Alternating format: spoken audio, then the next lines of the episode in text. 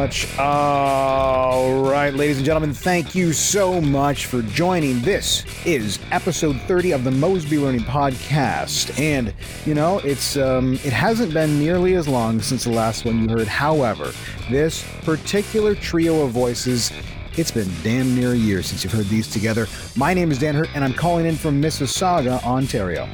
Yeah, it's been almost exactly a year. And I'm Adam Costics, and I'm calling in from Dallas, Texas. And then you've got Eli Brandt from the Great Lakes State, calling from Oxford, Michigan, sister city to Oxford, at least they claim to be, Oxford, England. So I don't know if there's really a relationship there or not. The, but I wonder, I wonder if the people in Oxford, England, say the same oh, they thing. Don't. They don't. Yeah. They're like, Just where like again? Michigan. Yeah. Yeah. Um, gentlemen, thank you so much for joining. Adam, how how are you, sir? I'm doing great. Yeah, just uh, actually a little cold right now. I was telling you uh, before the show here, just when we were talking, it's 36 degrees down here in Dallas, and so I know you know up there in Oxford, England, it's it's definitely a lot colder, but and where you're at up in Canada, but it, right now it's chilly. So you know, out in the garage with a blanket on, trying to stay warm, but doing fantastic. You know, continuing on this lockdown and you know, we're well, I say that, you know, I talked to my parents up in Michigan. They're they're a real lockdown down here in Dallas. Everything's open up. Nobody's wearing masks. Everyone's has everything, but uh, we're pretty good. We're doing great. You know, we've already survived COVID. So, you know, from a family perspective, we're like Superman. We walk around with a shirt that says, you know, I've had COVID. I don't need to wear a mask. So, you doing great. It? And uh, yeah, we did. Yeah, the whole yeah, family got it. Yeah, we, we, we were lucky. We're extremely lucky, very blessed with it. Uh, we we had no symptoms, nothing. Um, as far as like actual sick symptoms, we we all lost our sense of smell. So my wife and I couldn't smell anything. Uh, mine That's lasted freaky. for about. That was really weird. Yeah, really weird, right? Like couldn't smell a thing. Like it was like uh, with a toddler in the house, it's really not the best thing to lose because you, uh, it, with a toddler in the house and a gas stove, those are two things you really like. Yeah. Amazingly, that's how Jessica realized that um, she couldn't smell when she was changing the two year old's diaper. She's like, I, I, think we've got a problem. And then we ran around the house, you know, trying to smell garlic and cinnamon. And, you know, I was stuffing a Vicks VapoRub up my nose. I'm like, mm-hmm. it's not working. I don't smell anything. it was wild. But uh, yeah. hell. Can't smell a thing, though. Can't smell a thing. So, you yeah, but lucky. No symptoms whatsoever. None. Besides the smell. Yeah, I mean, I was a little sore, but I'm also pushing well over 40 now, so that's pretty normal. But besides that, we were lucky. My kids, nothing. Yeah, so, my kids didn't. My kids had nothing. They they they didn't show a thing. We don't think they even had. They got it, but my wife and I did. Um, yeah. the I was sore for like a day. Yeah, I had a low low grade headache, like for like a day, and then for like two weeks, it was the worst fatigue I've ever had. Like oh. 7 30, 8 o'clock at night, like can't get off the couch. Um, gotcha. but other than that, like that was all. That, that was all she wrote. Well, I'm glad you guys propped yourselves up for this conversation. Um, we are going to, and, and, I should, a little glib. I'm glad you're both well and recovered. And uh, we hope Good all, glib. I did. You're being glib, Matt. Um, triple word scores with the uh, triple word score for a four letter word. It's pretty good. Is it? It's it's four letters. That's three. It's four or five. I don't know. Nine or Ask Webster's. There you go. Um, so, my friends, we are we are together again. The um, and what we're going to do is we're going to go through a couple things. The first thing that I wanted to do, actually, the first thing I should do as a professional podcast host, is talk about where you're going to find the show notes for this episode. Mosby.ca slash zero three zero. So that's like 30 with a zero in front of it. Mosby.ca, spelled with an S, M O S B Y.ca. And you can send us an email at mosbylearning at gmail.com. And Adam, I understand that you are, um, you don't, you don't even blink. You watch it so intently, you have to use eye drops to, to moisturize your eyes. Is that true? It is true. Yeah, I watch it. You know, I've been looking at it when looking for those emails. I watch it quite a bit. I emailed the inbox and it said it had been closed since it hasn't been used in so long. I, mean, I, mean, I don't watch it that much, but you know, quite a bit. I, you know, we check in there. We definitely anything, for any fan mail. Anything uh, come in? Anything come in? Nothing came in so far. Today. Okay, good, good, good, good.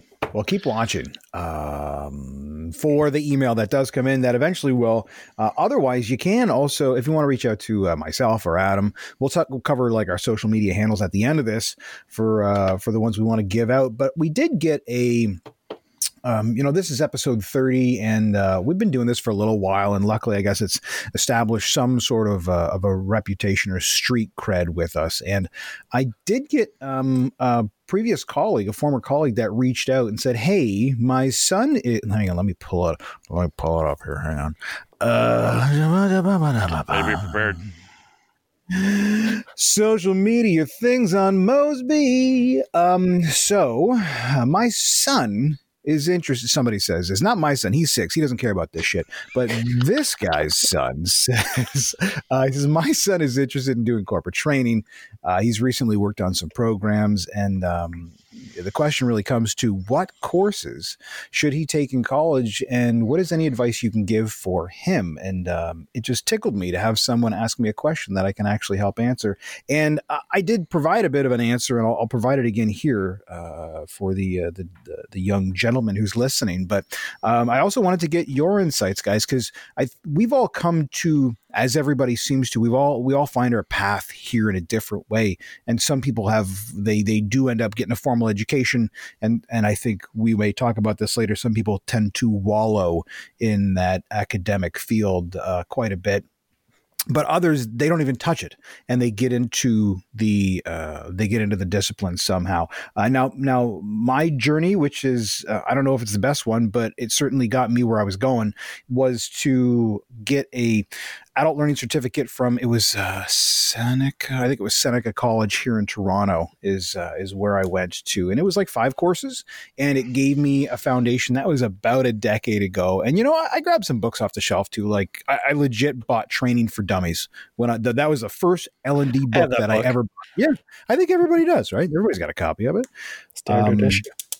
Yeah, but um, and then then there's a bunch of other books, but that was for me that and then my other bit of advice for uh, for this this gentleman was to I, I, I really encouraged him to look at uh, and well i guess i encourage because you're listening i assume uh, i encourage you to look at developing different types of media and to generally try well to be a generalist I really think that you can become a specialist. You can do that. You can try to narrow down into a field uh, or or like a specific sub discipline of L and D, uh, whether it is instructional design or augmented reality or whatever the hell is going on these days, right? The flavor is going to be a little bit different five years from now, but um, if you become a generalist, you are a lot more valuable to employers when things really get tough. And you know, mm-hmm. it, it depends. It depends, but that that's my that's my general incense. Now, our incense. Good God. Um, Eli, Which is let's let's yeah.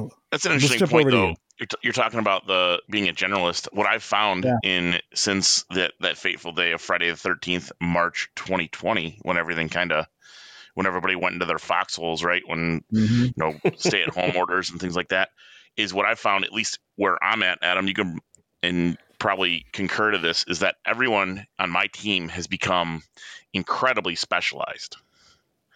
Um, we've been so busy. or after that? No, now since then. Really? It's then that we've become so specialized in handling our little items. I don't know if it's because that we've gotten busier or it's just easier with us all being remote and not being able to get together and share as easily as we once were. Mm. But I was a very good generalist, but now I've become very, very specialized over in certain things over the last year uh, and lost some of the skills and knowledge that I had uh, on different uh, subject matters over the last 12 months. I can say that for sure. Do you think that's because you're not able to socialize and be with other people to bounce ideas off of during the day? or do you part think it's the nature of the know, projects that are coming in? Overhearing things, right? Being looped mm-hmm, in on mm-hmm. things just by being in proximity. Uh, I think that's part of it. I also think part of it is um, you know just the the ability to I think a lot of it comes from management too. Is that okay? We're going to specialize this person that that they, way they mm-hmm. know that this person can handle this job, and they don't really yeah. have to manage it as much because they they can't see it all the time, right? So, but if they know you're you're on this one thing and you're handling this one thing, that might be where it's at too.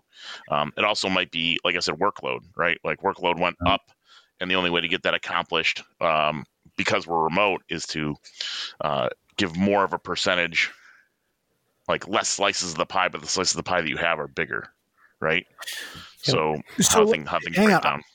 I want to go back a couple steps, and and Adam, I do want to get your thoughts too, but um, less less so than Eli's, but uh,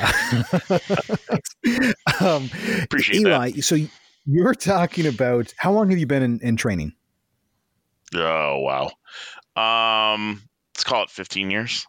Okay, so so that's longer than me. Both you guys have been at this longer than me.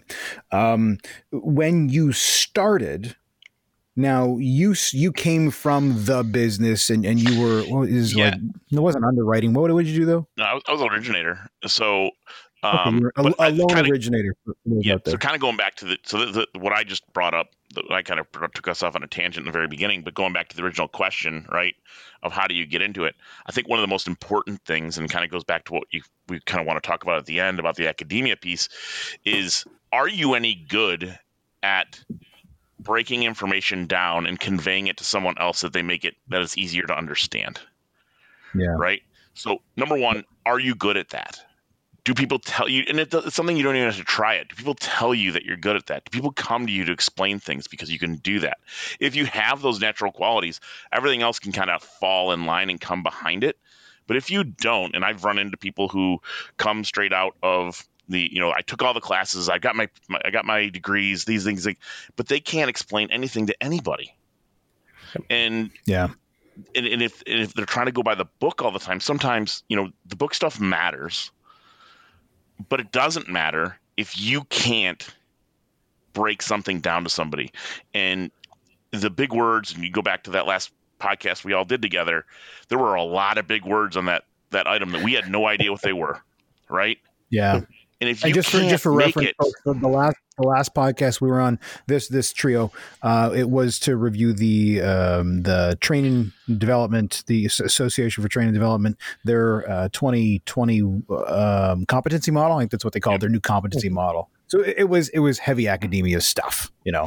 Yeah, and and what I've found a lot of times is, is not not in every case, but those people that come out of heavy academia, they use the big words and they and they succeed in what they would have gotten graded well in their class with. But if the mm. end user, if you can't break it down simply to a person to make, you know, to get them to do their job better, which is the end goal, right?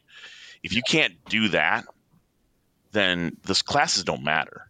And if you have that mm. natural ability, and that's kind of where I how I fell in, is I had an ability to convey what what people were trying to learn. Coworkers at the time, right? We were both doing the same position, um, to help them get ramped up and be successful in what they did. And it was noticed by other managers on the team and things like, hey, you're really good at this. You're actually better at it than we are as managers. Can you, what if we made a role for you where you handled uh, these new folks and you helped them get ramped up? And that's how I kind of, you know, moved over into this type of position. So the birth of a trainer, right there. It all folks. starts with, but I've, it, I've, been like that my entire life. I've always been, I've always been able to explain and break things down in a way that makes it easier to understand. So now, and and, and um, a couple things I want to bounce off there. Um, you good at explaining is an important thing, and I think there's only really one way to come up with uh, if you're good at that or not, and that's to create content to put things out into the world. And now more than ever, that that's easier than it, than it ever was, right?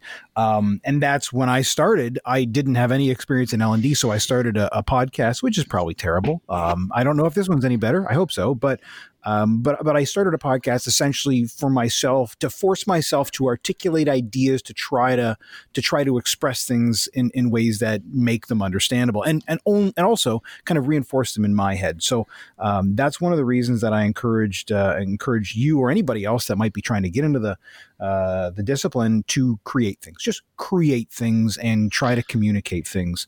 Um, damn it, there was a or, second thing. Uh, or just pass along something to someone else just try and teach somebody anything. Mm-hmm.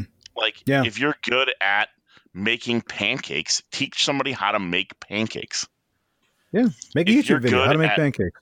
Yeah, YouTube video. if you're like, or your nephew, or you know, you know, someone teach somebody your favorite recipe. Teach somebody how to uh, do whatever you like to do, right? And just yeah. do, explain, say things out loud. Try to make sure that you're uh, making it in, in, digestible chunks that people can understand versus uh, confusing them. That's the biggest thing. And the other thing yeah. is to be able to, the, the ability to read someone and know whether they're contemplating what you're saying or you're confusing them with what you're saying that yeah. ability like to see that or to recognize that which is even harder now because everything's virtual you're not be able to see um, you know see the, the look across you know someone's face when you're working with them uh, as much as you as you once were you've got to be able to like read those signs and say okay i got to change what i'm doing. You got to be able to adjust on the fly if what isn't what you're doing isn't working.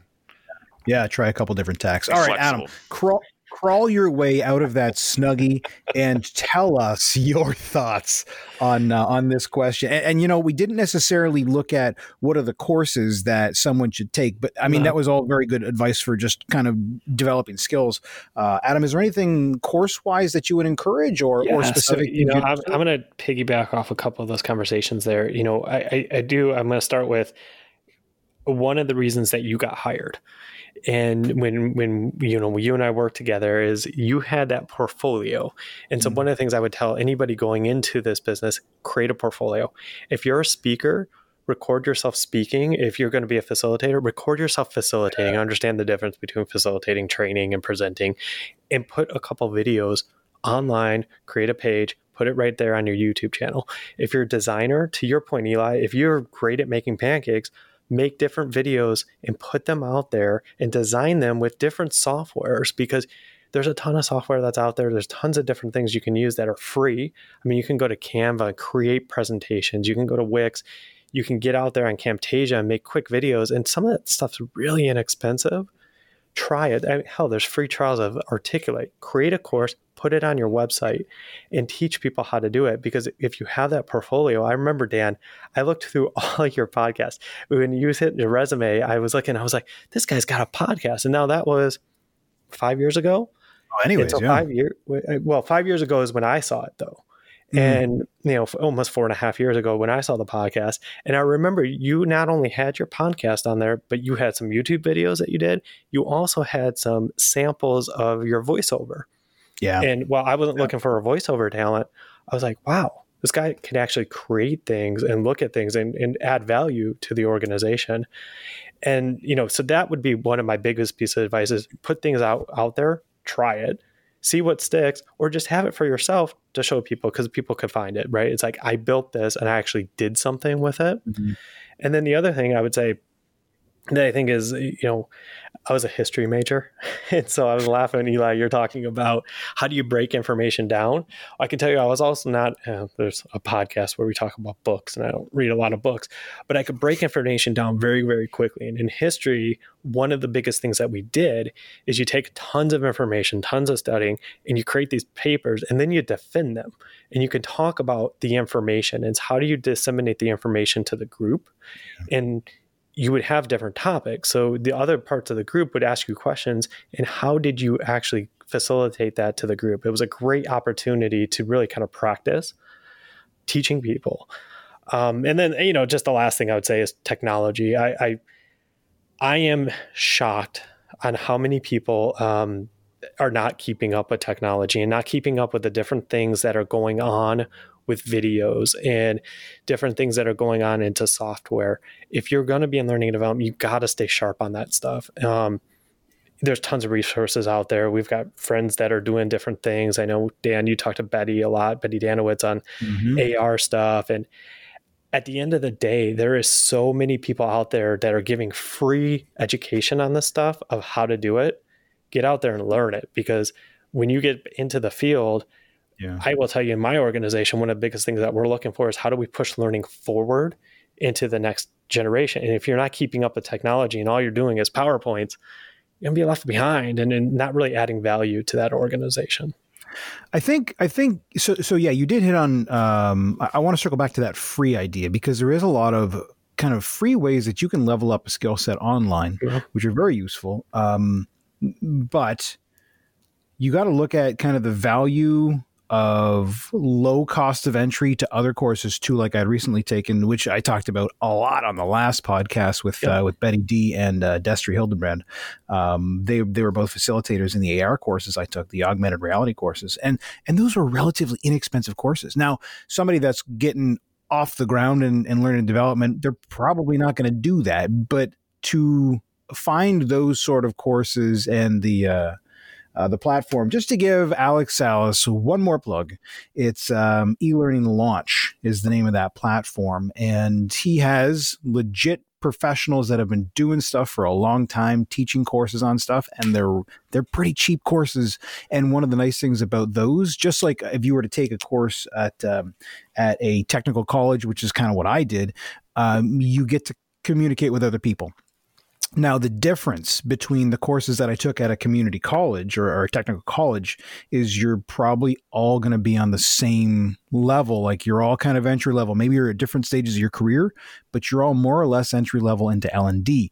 Whereas these sort of courses might be um, taking them through learning launch. There was a, a much more significant blend of L and D experience in the room, and that's something that Adam, you had you had made the uh, the comment, the, the rather offhanded comment, you know, know the difference between facilitation and presentation, which is an obvious thing to know the difference between when you've been at it for a minute. But how do you get the lingo, right? How do you sound like you know what the hell you're talking about? And I might suggest, uh, and I know I've suggested it before. It's been a while since I've done one, but the uh, every Thursday evening on Twitter, there is a, a hashtag LRNCHAT, Learn Chat, that um, has a ton of seriously pedigreed learning professionals, like the players that are out there, and then everybody all the way down to the bottom, uh, and they will um, they talk the lingo, but it's an open conversation. So there are legit conversations that happen on uh, on that cesspool known as Twitter that may bring you some value. You're still going against Twitter, aren't you? Well, it's a giant pile of garbage, but aside from that, yes. Mosby um, Learning has a Twitter handle. It's Mosby Learning at twitter.com. I'm not sure that's accurate. That sounds more like an email address. No, isn't it? Right? Yeah. Like, yeah, it's Mosby Learning. Hold on, hold on. I haven't been keeping tabs. Does, does Mosby have a handle on Parler? Uh, no, no, we don't. no, we it's not. Yeah. But it does have a TikTok. But yeah, no, Mosby Learning is uh, it's it's just Mosby Learning on Twitter. There you go. 87 followers and 200 yeah. We should probably put some stuff on that account, uh, Adam. Uh, okay. So I think, I hope that, um, good sir, I hope that gives you and anybody else in your situation some some leverage to, to find your way out there. Build, um, build a portfolio. Yeah, and uh, I did want to say one other thing on the portfolio thing.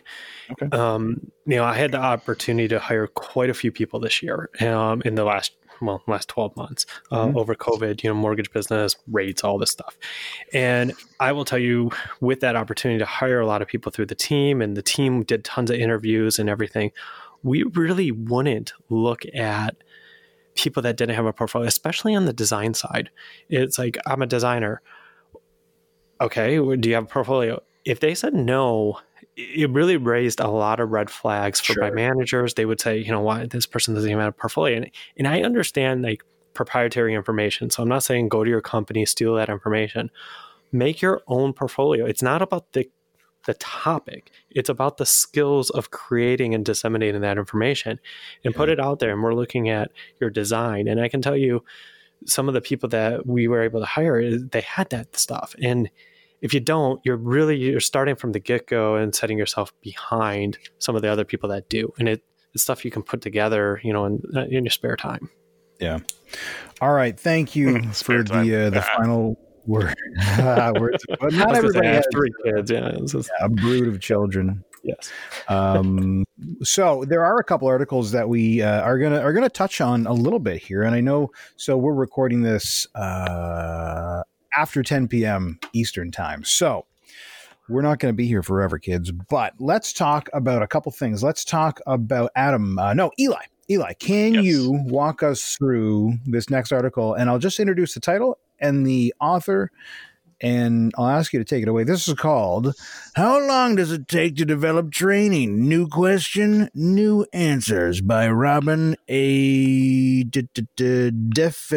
Def, DeFelice? DeFelice? Is that right? Mm-hmm. Robin DeFelice? That sounds right. All right. Yeah. Mr. Baran, did you guys, tell us a story. Did you guys peruse the article or no? I, I perused it. Adam, did you peruse it? I Adam passed it along. Yeah, he, Adam is, is almost so, content provider of this program. what I what I thought was interesting about this, and especially going back to our last uh, podcast about the ATD uh, capability model, is this is like an ATD survey, right, of how long it's taking uh, to create courses and create survey or create courses, mm. right? And how long it's taking to develop surveys is what talking about their survey well, that they're so, using.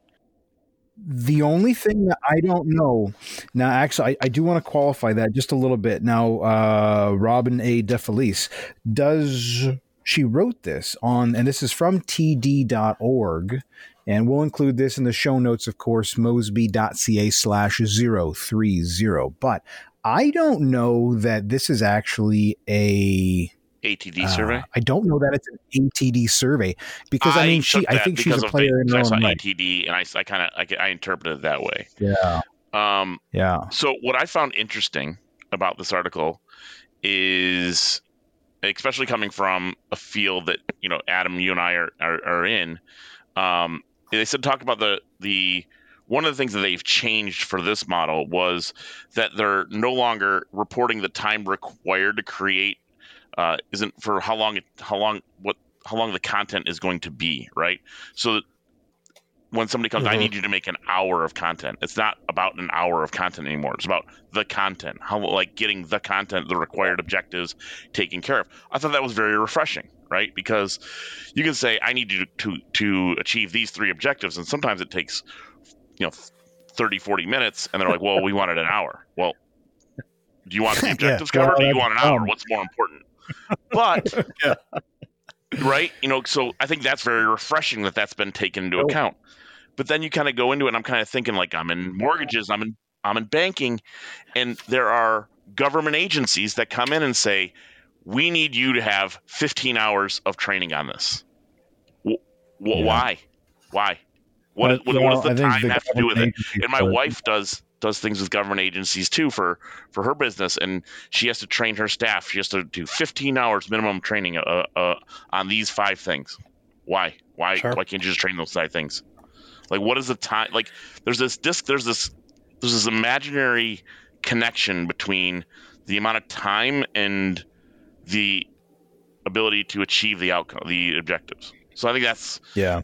You know, th- there's competing interests out there. I think that's one of the biggest things I took away from this. Um, well, I think that's one, and I, I got a, a, funny story about that. Um, I was talking to uh, one of one of my team members, and he we'll, we'll be uh, the judge of the funny. Uh, yeah, funny. you beat me to that one, Dan. Right, I, I, I, I sat funny. back on that one, then you got it. uh, interesting story. He's taking his master's, and in, in, one of the classes he just started was instructional design, and a big part of his grade this year is to create a course. And I'm like, oh, cool. Tell me about it. So we were talking about it. He's like, yeah, it's got to be a three hour course. I was like, and I said the same thing. Why? And yeah. he's like, well, it has to be three hours to show. I was like, but why? I was like, if you're creating an instructional design course, I, you should go back to the professor and go, what are your outcomes and what are the things that you want to get out of this? Let me show you that versus saying I need to create a three hour course with activities. And he's like, well, you know, and he talked about having different activities. I go, but go back to your analysis and talk about what is the outcome that you're trying to actually achieve here. Um, so that was my funny story. I think mm-hmm. it's a very yeah, good uh, uh, story that goes along with it. I just didn't find it funny. Um, wow, you got to watch those adjectives. so, but it was it was very uh, very relevant. Um, no, but there's other things too that I saw in here. Um, you know, barriers for faster production, and I think one of the biggest pieces to that, and things that I overcome or, you know i run into when it comes to building content and uh, from your perspective adam you have that perspective where you're um, you know mm-hmm. your folks are reporting up to you and then you're reporting to the teams that are you know they're, they're delivering to that your team's delivering to. So some of that comes into is what are your roles right? So like my role yeah.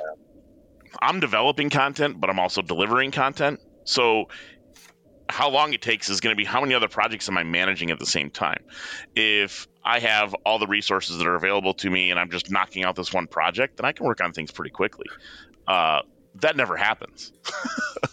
because right. because I'm working on other stuff. So it all depends, you know, those barriers to faster production. Another thing that they used in here is that word.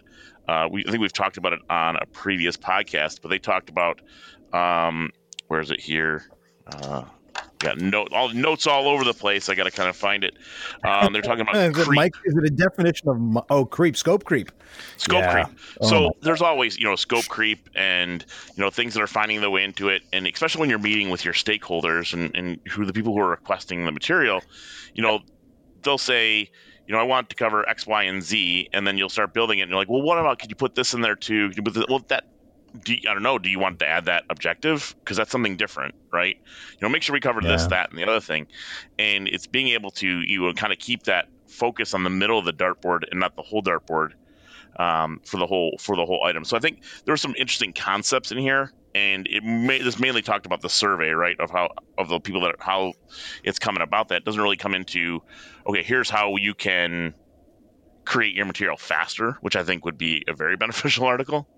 Um, mm-hmm. But it's more that that that's you know this is more about like what people said about what's slowing them down, right? Sure. Yeah. But. Yeah, I think she did a great job of kind of analyzing the, the actual survey. I, am more looking at the hours that that stuck out to me, and I think I think I screenshotted some of the hours to Dan, and I was like, wow. So you know, when when you look at it, she's saying 67, and this is not her, right? This is you know 197 people, so that's a pretty big sample size. 67 hours on average to develop 23 hour, 23 minutes of learning, right?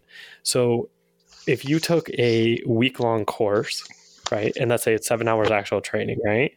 And you divide that and you build it out, it's multiple thousand. It would take you 10 years to build that course. So I don't know who's spending 67 hours to build 23 minutes of av- average module. Of to me, that's just content. way.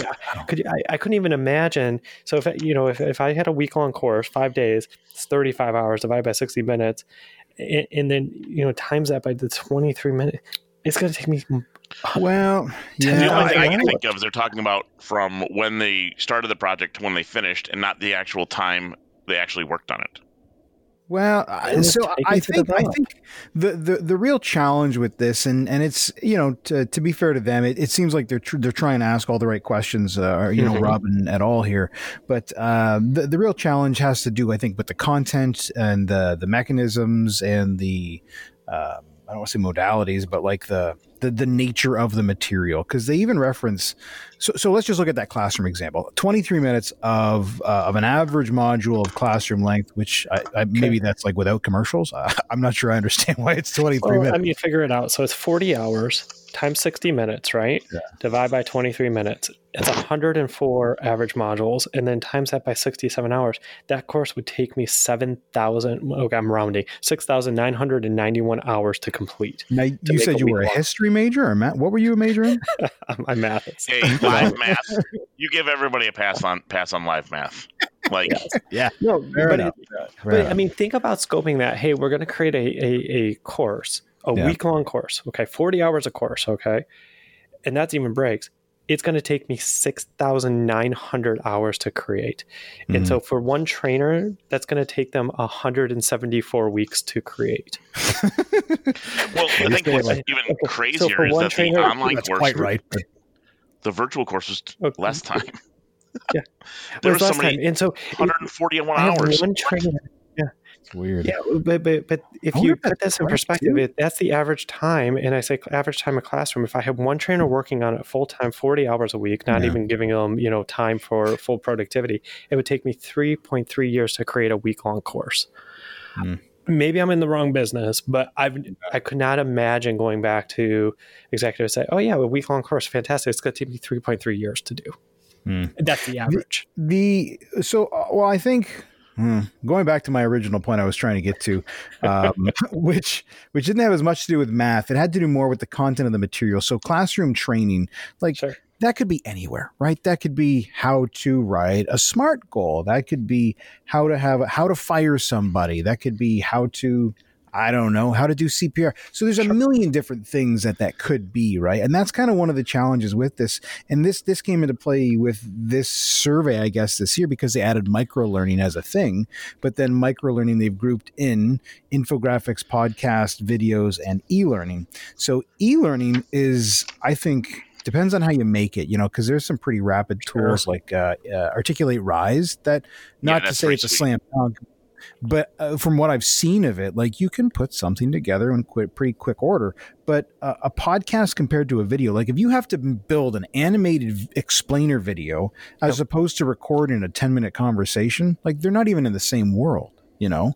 Um, so it's, it's just, it's, it's difficult the adding that micro learning uh, it's just it's a smaller version of anything else. I, so I don't know if it deserved its own category. That, that's that's a tough one. It's, I didn't see nano learning on here anywhere. Ah, nano learning. it's a nice callback. Whatever happened to that? I think it was a fad, but it, it definitely. I think it was a fad. and how long do you think it took them to develop the iPad modules for the 737 Boeing Max. Oh, the Boeing Max, yeah, which yeah, just yeah, went yeah, back. Which again, coming back full circle to one of our podcasts from previous, those just went back in the air. They did. They just got for now. for now, till they till they drop out of it. The other thing, uh, that, the, the they must have some better uh, uh, better iPad courses. That's right. so maybe they need to be spending the top side 141. Maybe they need yeah, to spend I'm not letting that one go. By the way, I'll, I'll take that one to my grave. There you go. I, you know, there, there was one other thing I thought that was interesting in the survey, though, is, and, and I, I'd ask you guys, you're in different places, is if you look at that e-learning side, there's a lot of responses on the passive, less in partial engagement, even less in moderate engagement, and it really drops off in the full engagement. And it, I wonder, I, am curious, eh, are you guys creating anything that's really full engagement or moderate engagement, or is the type of the business moving so fast? Because it's interesting because the amount of responses even dropped and so I wonder how many people are really having the opportunity to build full engagement from a timing perspective. So, so I just for the sake of the audience here, because this is an audio format, you may have pulled it up in front of you, but if you aren't, so the the the the training product description for here is an e-learning, and it is a full engagement many, which is described as many immersive games uh, scenarios or simulations. And yeah, of the uh, 200 plus people that uh, kind of responded to the survey in general, only 60 of them, uh, or 59, responded to this particular piece. Um, and just since I'm jabbering already, I think the the speed.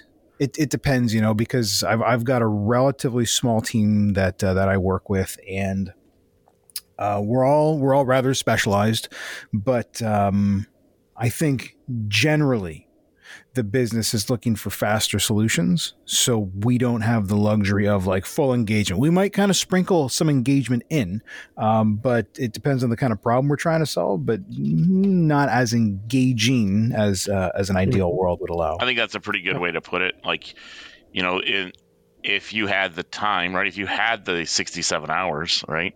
to yeah. to put towards a course or whatever, I think you could build that maximum engagement. I think, um, you know, all depends on you know the, the stakeholders and what they're looking for.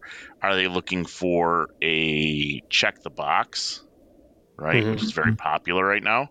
Hey, we need to get something out, um, yep. and we need to make sure that we can verify the engagement really comes at the end that you uh, give your uh, attestation that you read and understand the material right? Like that's a very popular thing right now uh, just to make sure you know to get things out and cover your butt. But uh, then you have the other engagement. Okay, this is really important. We really make sure people are, are dialed in and they're learning this because this stuff's important. Um, and then you spend a little more time in developing those things. And I can tell you, um, not myself personally, because I got roped into a different project where I'm doing a lot more live training um, than developing e-learning over the last 12 months. But uh, I do have some some members of my team that have been able to learn articulate and be able to build in a lot of uh, engagement. I guess I call it moderate engagement. It's nothing that mm-hmm. uh, I don't think it's you know something that, that that highest level, but it's definitely keeping people's attention where they're not just watching a uh, you know a, a motorized uh, PowerPoint being read to them to keep them engaged and learn what they're doing, like actual software demonstration where they have to click the buttons and do the actions on the screen. I think that's that's fantastic. So um, I think those are coming where they're needed, um, but for sense of uh, speed to uh, uh, speed to, to getting those things out, it's you know get the material out, cover the bases, check the box, and then the last thing in the engagement is did you understand the material? Do you understand and check in the box kind of thing. Yep. So. All right adam uh, last word over to you if you wanted on this one. No i, I just think the, these numbers uh, are very high and and I'd love to I'd love to actually have more information in these numbers like you know when next time she does these surveys I'd love to understand what's all incorporated into it because mm-hmm. it talks about development you know yeah. and I can see the numbers uh, working if if you're taking off maybe SME sign offs and some of that kind of area, but actual development, it seems very high to me.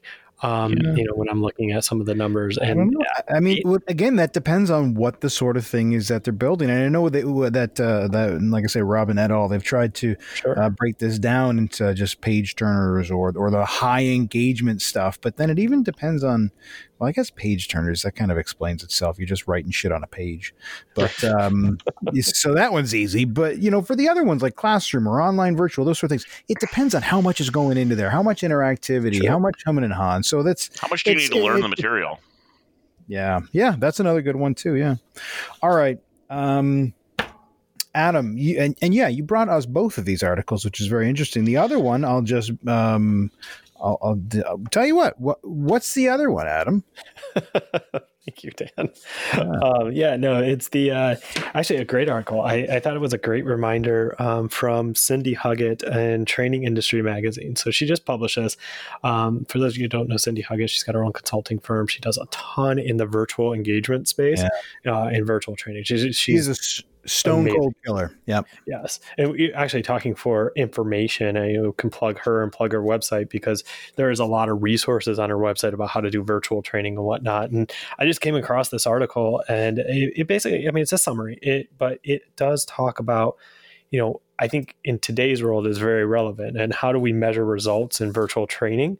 Um, and she went through just some strategies for success. And, you know, when I look at it, I thought there was some definite interesting things. And I think at the end of the day, that's a problem right now with a lot of the shifts towards we had ILT, we had classroom, and now everything's VILT for a lot of companies, right? I mean, there's definitely people training, people that are back in the office, but you know, I know in my world, it's it's it's been 100% virtual for now. I mean, we're buttoned up on a full year of not even being in the office, and how do we measure success of that? And I think uh, she has some good points in here about not just changing it, you know, I think we found that you actually have to design for virtual. Um, hmm. You know, we were in a panic when everybody went home, so we just like, hey, that's a you know ILT uh, ILT class, let's make it virtual. So she talks about these nine different steps of of what to do, and so I, am going to kind of run through them. I, I had some questions that I wrote down for you guys of what do you do, and so is the first two are pretty standard, right? Standard about analysis. And, and what she defines them as is when you're creating these VILTs, you know, defining the problem and determining measurable outcomes. And I will tell you, I we have a challenge in my organization about being able to define the problem and having actual measurements for a lot of the training that we do. So I wanted to ask you guys, we, we probably in theory think about the define a problem determine measurable outcomes but how much are you guys able to do that in your organizations? And you know how often are you actually able to create training with the metrics up front? The measurables thing is something that's come up that's a reoccurring theme on this podcast is defining yeah. those measurables i know dan you've spoken to that a lot like somebody comes to you and says i'd like a training on this well okay well how do we measure it and yeah. you know a lot of times there's a measurement that says this is how we measure it but how many times does it really get measured to see if it's really having that impact? I think a lot of it is that gut feel of how you think it's being impacted, but also kind of going back to the uh, what we covered in the last one, or so like just cover your butt, just th- you know, just make sure this is in the training, right? So there's some of those things that are out there. They have no idea whether you know throwing that tagline that uh, this so and so this this is required if that makes a difference, but it just has to be in the training. So I think uh, these two things, defining the problems and the measurable outcomes, are are pretty important. If for nothing else, um, helping you narrow that scope of what the training is going to be about. So it does kind of be focused on that. If you get the measurables and kind of can match it up against it, that's great. But I think uh, for targeting the problem, it's probably the mo- those are probably the, the two most important things, right? Uh, for for from my perspective, the you know defining the problem has never been so much of an issue. You know, I think you just have to. That's that's one of the things that we need to do as uh, L and D pros. You just got to probe enough to find out okay, what's the actual situation here, uh, and then you try to try to get them to commit to a few words on paper to say, oh, okay, yeah, that makes sense. Uh, the, the determining measurable outcomes that that's obviously I think the the tricky one. It sounds like we're in agreement there, and um, you know, I've I seem to find myself continually creating things for new technologies that are implemented. Um, so, and, and I think she actually addresses that in here. Mm-hmm. Uh, but that's always a hard one too, because it's like, okay, well, there's no certain set of errors that we're experiencing right now that we're applying a fix to it. It's like, here's a new system for this part of the business and the, the whole idea is adoption at that point. Uh, and she, she kind of brings that up in the article. Um, I don't know where it is, but it's somewhere in here, just implying like maybe to kind of look for actual uh, adoption behaviors and say, well, uh, maybe it's in the survey or something like that, where you say, are you using it or, or something? I don't know, but uh, but yeah, adoption seems to be one of the biggest measurables that I seem to use, uh, or, or that you know the the business could use. I, I remember, I don't even know when the hell it was we, we had talked about it, but I remember talking about Fortnite as it applies, the game Fortnite as it applies to this because it's it's an incredibly popular game, right? Um, uh, if, if you're not familiar, it's just basically you're on an island, you, you shoot people. Uh, ta-da, there you go. That's it, right? But they they have a reward system that's in place and i don't want to draw a game gamification line here. That's not necessarily what i'm going for. But they have a reward system in place that you can play around terribly and get killed very early on and then maybe you still got an award because you did this thing.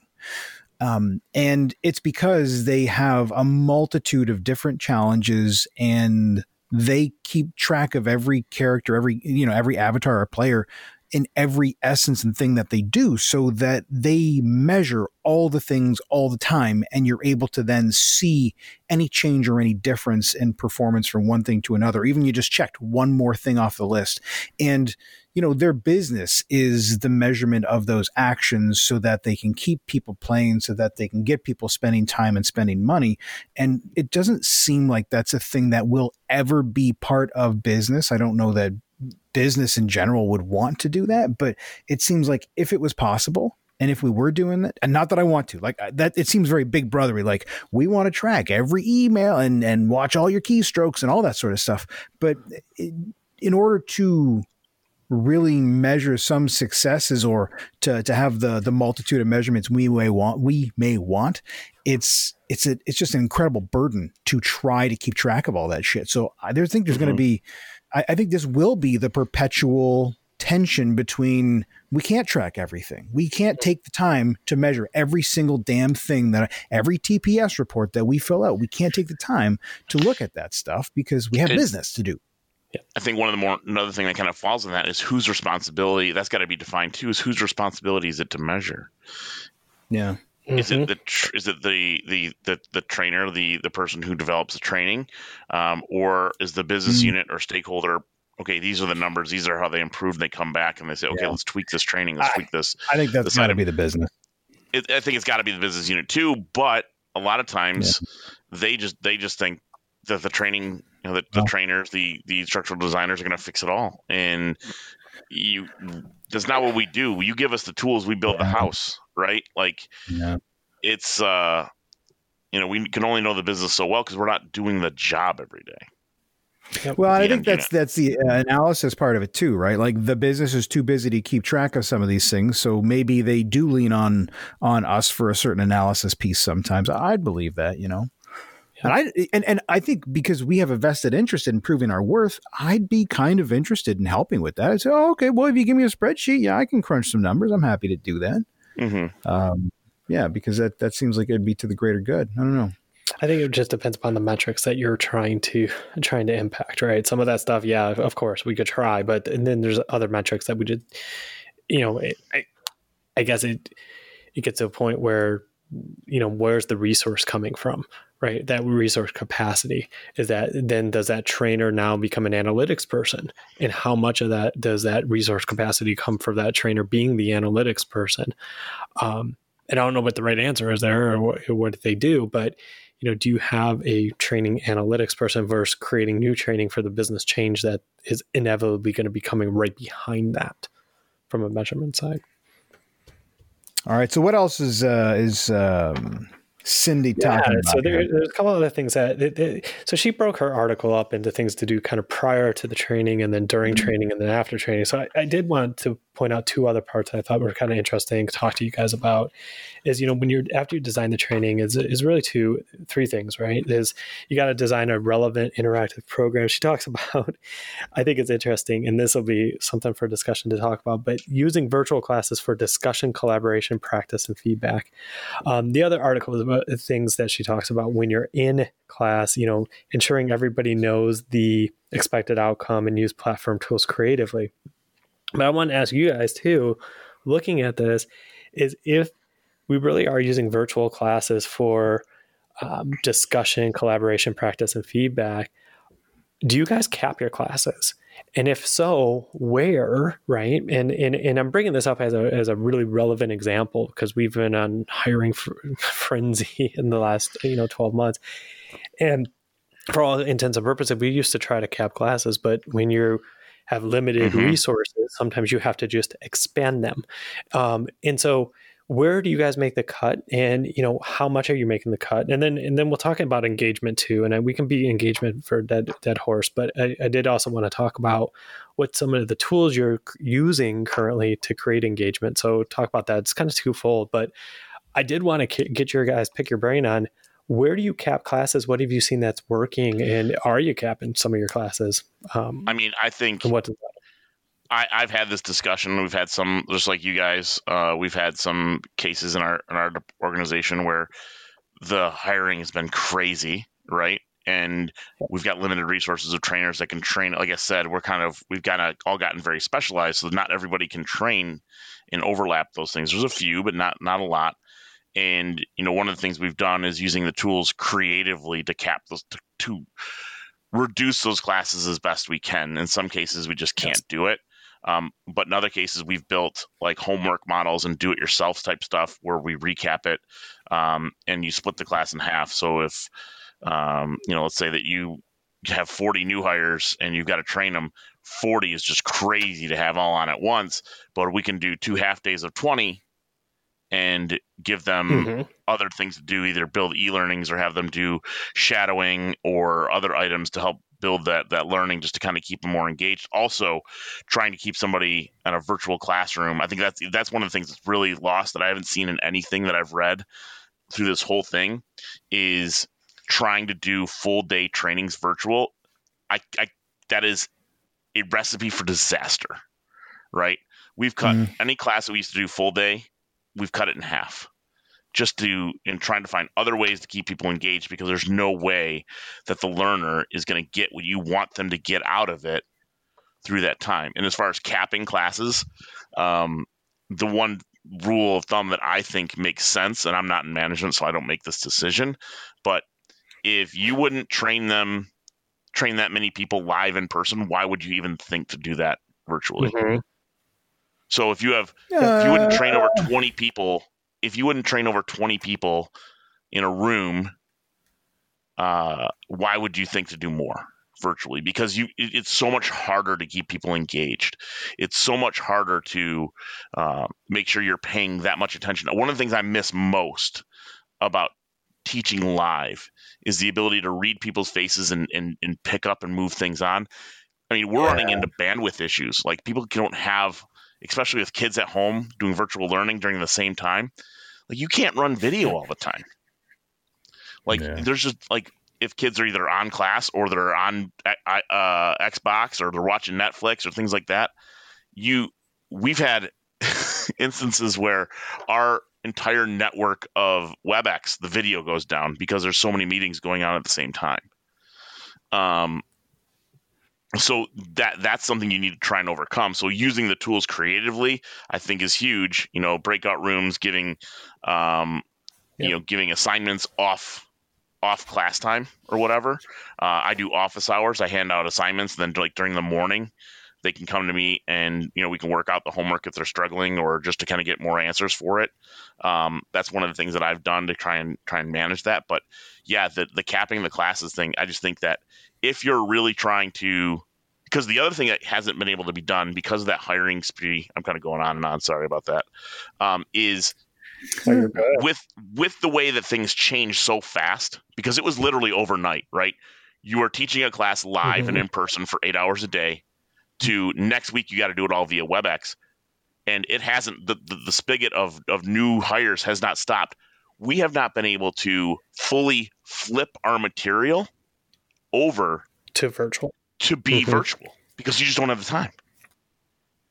Yeah. So you're trying to make think, you know you're, trying that, to patch it up as best you can. Yeah, and that's that that insight's a challenge because it, it I think you used the word where a lot of learning professionals are at right now is flip it rather than like we because we had to all shift or a lot of us right? You know majority um, you know the had to go home everybody's flipping i content that was created for the classroom and flipping it to virtual versus starting with the end in mind. And i think there's right. two different things right? You're you're you're putting band-aids on things and duct tape and saying oh well let's do a breakout group or you know we're seeing a lot of success with some of these um, poll questions um, like Mentimeter we're using a kahoot and you know just to change it up right to get them mm-hmm. even thinking differently. And but those are band-aid. They weren't designed in a lot of the classes for that with the end in mind of hey this is going to be virtual. How do we create engagement? How do we stop people from multitasking? Hell i mean everybody's multitasking multiple times so it's it's critical. And actually goes back to that article that we were talking about on time to create they actually say the virtual takes less time to develop on average, at least in the article in the survey. I would argue to keep real engagement, it probably actually would take more time to create. But you know, that's just something for me to think about. I just I think it's it's harder to create the virtual class. Yeah. Mm-hmm. No, I, I, I kind of agree, and I think there's because you can't rely on the the the casual chit chat and the pulling things as much from the audience, you know. And there's eh, for you know any object objection. Objection? Objection. There's there's going to be a reasonable way to overcome it. So yes of course participants can provide input via virtual but it's not always the same. You can't make eye contact with somebody on the other side of the room and say hey what are your thoughts here? Ugo hmm? Hmm?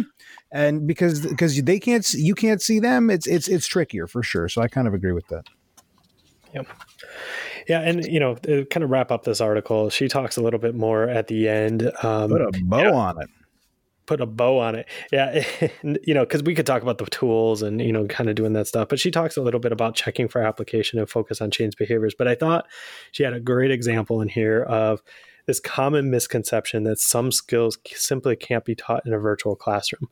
Um, it's a I think most things can be can be taught virtual if it's designed with that in mind. And she actually gives an example of a virtual class to teach hotel housekeepers how to make a bed to band standards might involve webcams for skill demonstrations, and mm-hmm. you know ultimately about using the tools creatively to do it virtual. And I, I thought that was just a great way to really think about it. Is like yeah, you don't think making beds you can do a virtual, but with webcams and getting creative, yeah. I mean, hell, Dan, you've done some creative stuff with virtuals before. Uh, you can train a lot of skills, sure. I think, if you do it virtual, but you got to think about it and you have to really design it for it.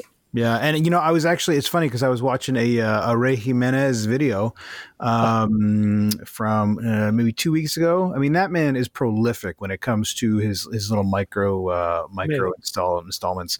Uh, but he was talking; it was the same idea. He used the example of a mechanic, though, uh, and like, well, how do you know? And this this comes back to the how do you how do you know the input? Well, if they can share their cameras, and if they're if the web session was developed to have people attend it via their mobile device, they can use the camera on their mobile device to show you the thing that they're doing so they can demonstrate the thing you taught them via virtual. So yeah, yeah, there's there's any way around any number of issues. It's just you got to develop it the right way. Yeah. All right, gentlemen, thank you very much for talking through those. And you will find both of those articles. The uh, the first one was how long does it take to develop training? New question, new answer. That was from td.org. This one was from trainingindustry.com, and that was measuring virtual training strategies for success by the uh, the Stone Cold Killer, Cindy Huggett. So we'll have, uh, like I say, both of those at mosby.ca slash 030. And the last thing that I kind of wanted to talk about, I don't even know if we're going to have time to talk about this tonight, gents. Uh, we'll, we'll, we'll see what the appetite is because it's, uh, it's getting a little late here on the, uh, uh, in the east part of the, uh, the, the hemisphere here. But, I guess, and, and I don't intend to I know. How do you how do you approach this? Right? I was just you're going to start it by beating around the bush on it. yeah, let's let's get some. This is red meat for me. Uh, no, I think so. And, and I don't intend to get political. I don't, I don't imagine any of us will really get political in this part of the conversation, but I think we can all agree that the uh, tensions are high. Tensions are high right now. And I don't know what tensions seem everything's cool here, man. Um, I think I think we could all agree that things could be a little more chill, uh, but it seems as though the internet has completely fucked up everything that it touches. And you know, L and D should be this beautiful little garden that we all hang out and have a great time.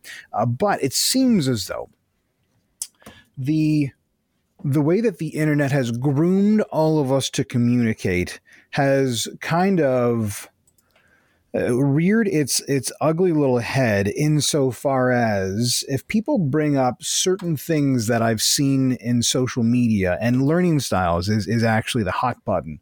Uh, if you bring up learning styles, there is a particular crew of people that will damn near crucify you for propagating lies and mistruths. Now, I don't know enough in the world to say whether things are true or are not true. Yeah. Um, Sorry. That's okay. um, I'll call on you when I'm ready. um, but it, the the things that I've seen of learning styles, it's that there's no actual science to support it. That's what I've seen. Uh, and, I, have I've recently downloaded a paper because I saw one recent outburst and thought, well, Jesus Christ, I better figure this thing out before I before I get crucified myself. Um, but it, it just it, it makes me sad that in in a group that should be pretty pretty open and friendly and we're in generally a supportive group of each other that we see somebody that maybe didn't know something that we knew. We we've known something for 2 years um but this this jerk doesn't know it yet so i'm gonna shit all over him. You know like that i, I just it's such a bad way to fly and and i don't know where it's coming from. I don't know um i i, just i don't get it i don't get it uh, adam what what are your thoughts on this yeah, it's it's not even the learning style debate. It's it's starting to become on just a lot of the comments on a, a lot of different things, right? Um, when people are disagreeing, and it's no, that's not an. It's not even. Hey, have you checked out this article? It literally gets into um, really attacking some of the people. Which you know, when we talk about what's happening. You, you, we started this podcast talking about how do you get into the industry. We said, you know, yeah. create content, yeah, but don't bring up learning styles. That's that's that's step one. well, actually, probably be pretty popular. But you know, at the end of the day, put your content out there. But it seems like there's I, I want to say the haters, but there's all these people negatively posting across the board versus trying to solution things. And what's scary to me as as learning professionals is people in our classes are going to fail. That's part of the learning process, right? Try it, try get out there, try things. And people that are making content, it's hard enough to make content, right? Like so many people don't do it. They're afraid to put content yeah. out there. They're afraid to do anything. And when somebody does that and they get just beat down for any of those reasons, I mean, I'm not a kumbaya guy, but like that's I have some respect for the people that are at least trying to well further their career further the conversation talk about things and and possibly use it as a learning opportunity for them. And again, I'm not trying to be kumbaya, everybody get along, but it's just us as eh, educators of corporate really need to kind of take a step back and say, hey, within our own ranks, we should be helping each other and all together having conversations on different things. yeah, I think remembering where you came from, remembering where you started is a really big thing. Um, also, I think with that is the the assumption. So, you guys ever have that moment where you know something inside and out, whether it be about what we're talking about right now or something that you have an interest in or something that you follow really closely, and then you hear it talked about in the general news, and you just go to yourself, mm. "That's not that's not how it really works." But they're talking yeah. about it as if it's fact, right?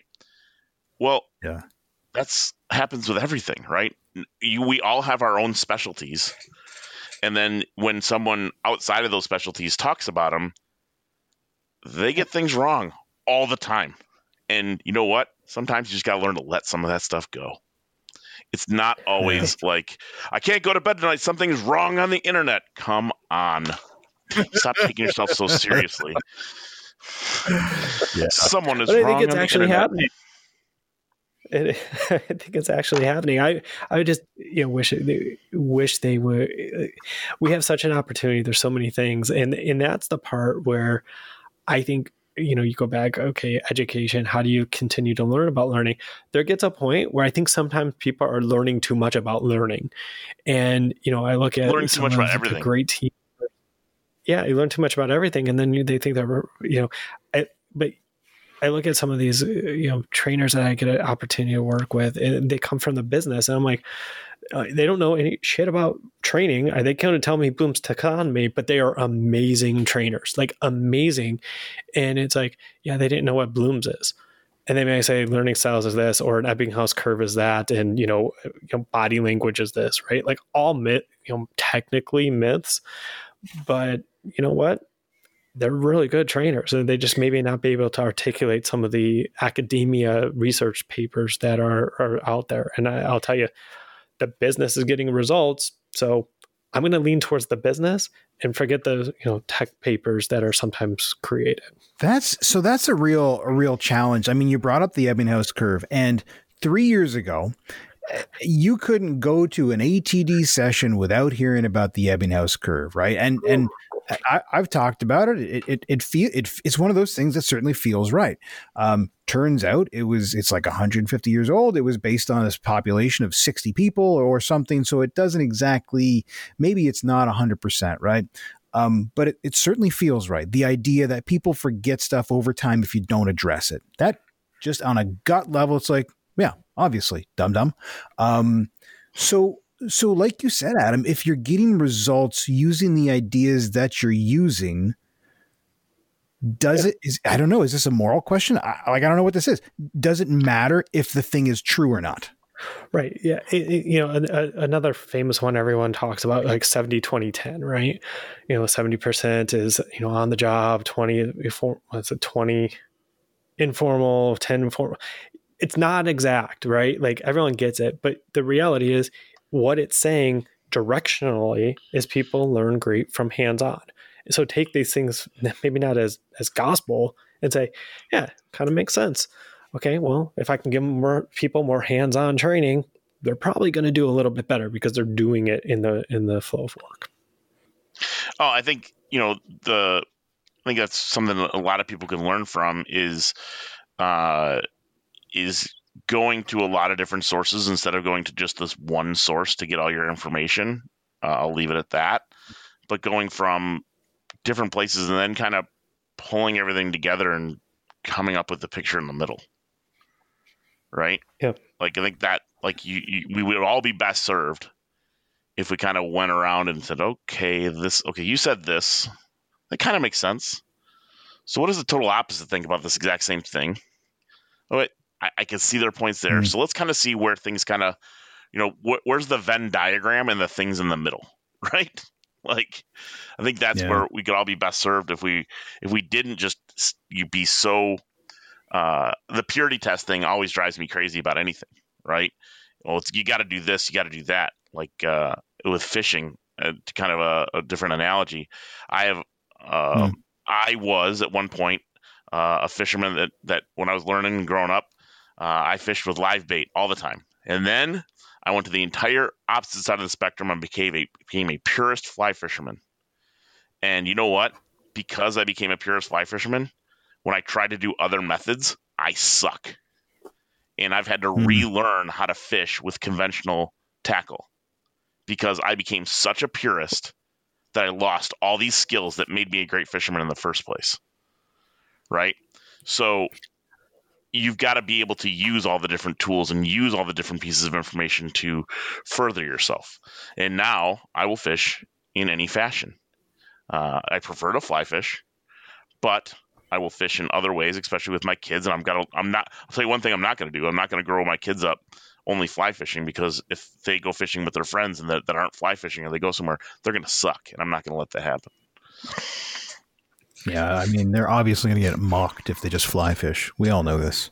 But and then the last thing before I beat this to death, because it really bugs me, if the learning department, you know, the lear- learning departments in corporate world work for the business, right? Like uh, nobody, no, no organization is like, oh, we're going to just create a learning department. Forget like the sales and operations and all these other different places. The learning department works for the business. So if the business is happy with the results, the business is seeing the impact, the business people are trained, and the corporate's being trained. It doesn't really matter if the theory is right is right if the results are there and those those things right so I, I get the theory is you know, possibly right or wrong or whatever.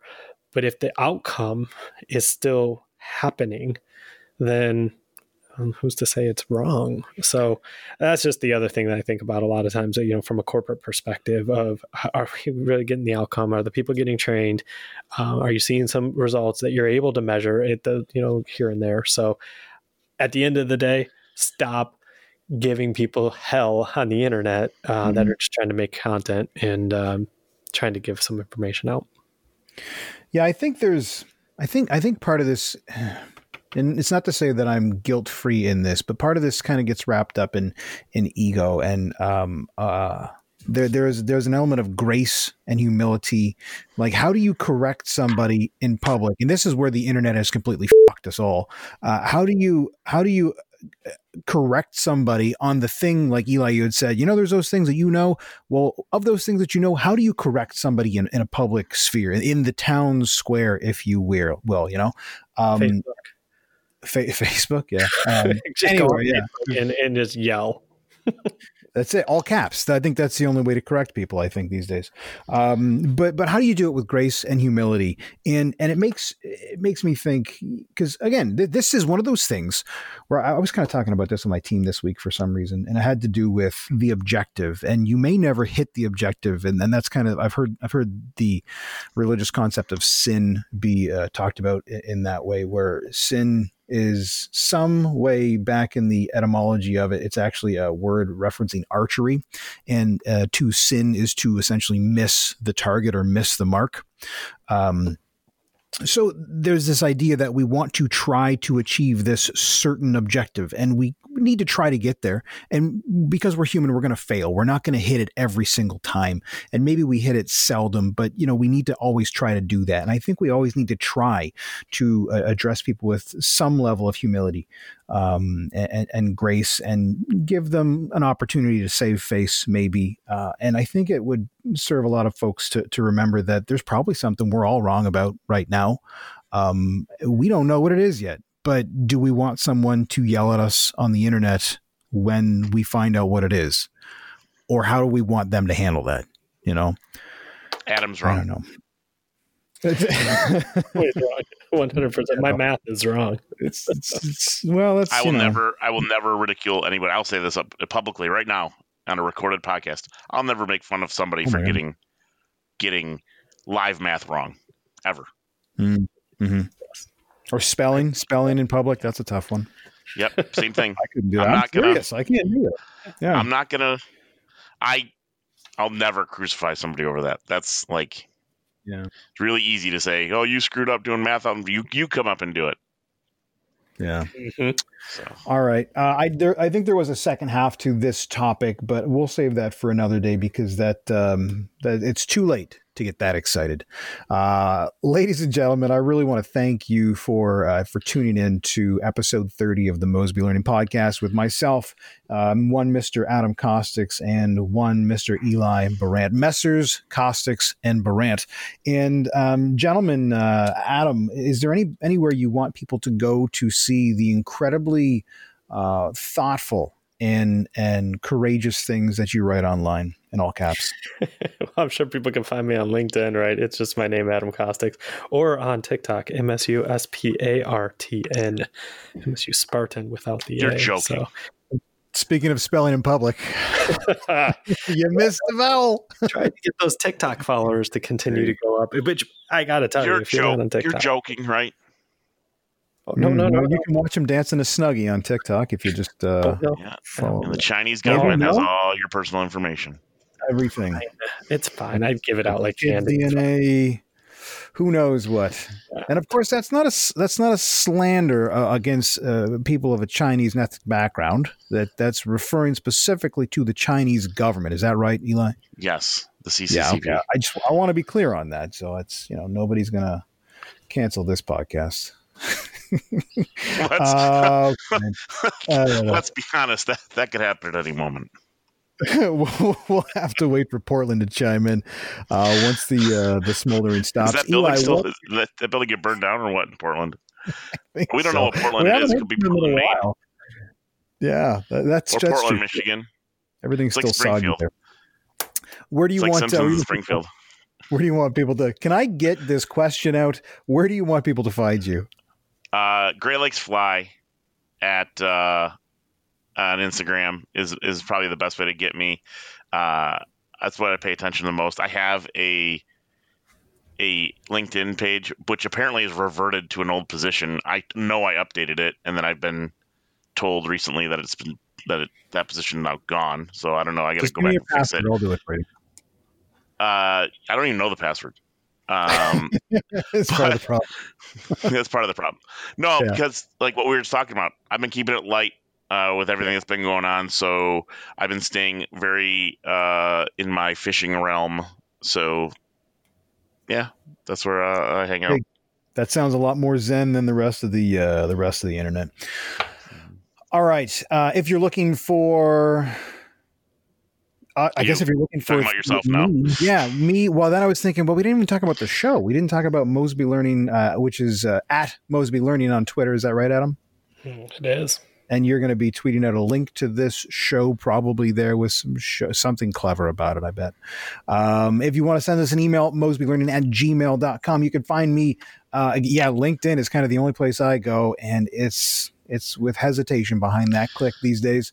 Uh, but Dan H I R T, you can find me there. Reach out if you're new to the industry. You happen to be hearing this. For God's sakes, reach out. Um, I don't put a ton of stuff out there, but you know, I know a couple people and I like stuff that they do. So um, you'll you'll it's it might be worthwhile connecting, not because of me, but because of the people that I happen to have tricked into connecting with me. Um, so that's I think that's it. Mosby.ca slash 030. Go there for the show notes where you can find the articles.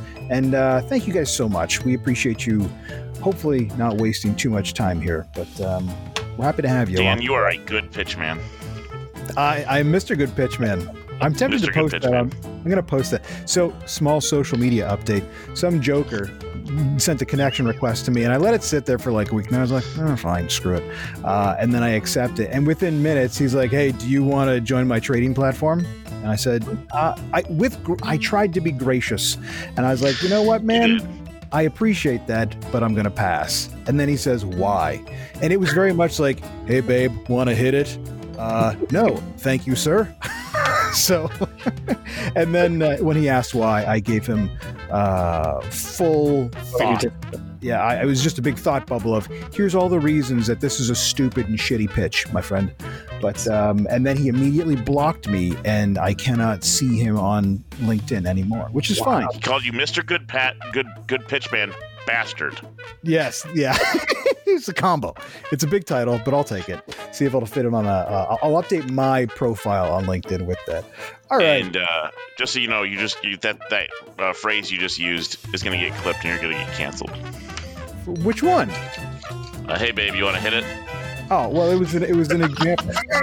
but it's gonna get clipped out of context. That's nice. Now we have our show closer with with you saying this.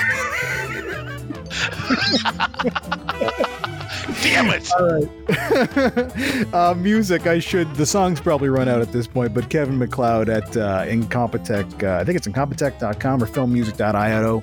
Uh, I, either way, he makes amazing music. This one is called "The Show Must Be Go," and I love it.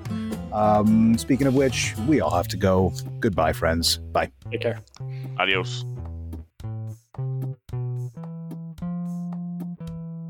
Uh, hey, babe, you want to hit it?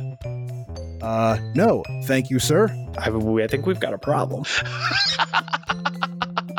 Damn it!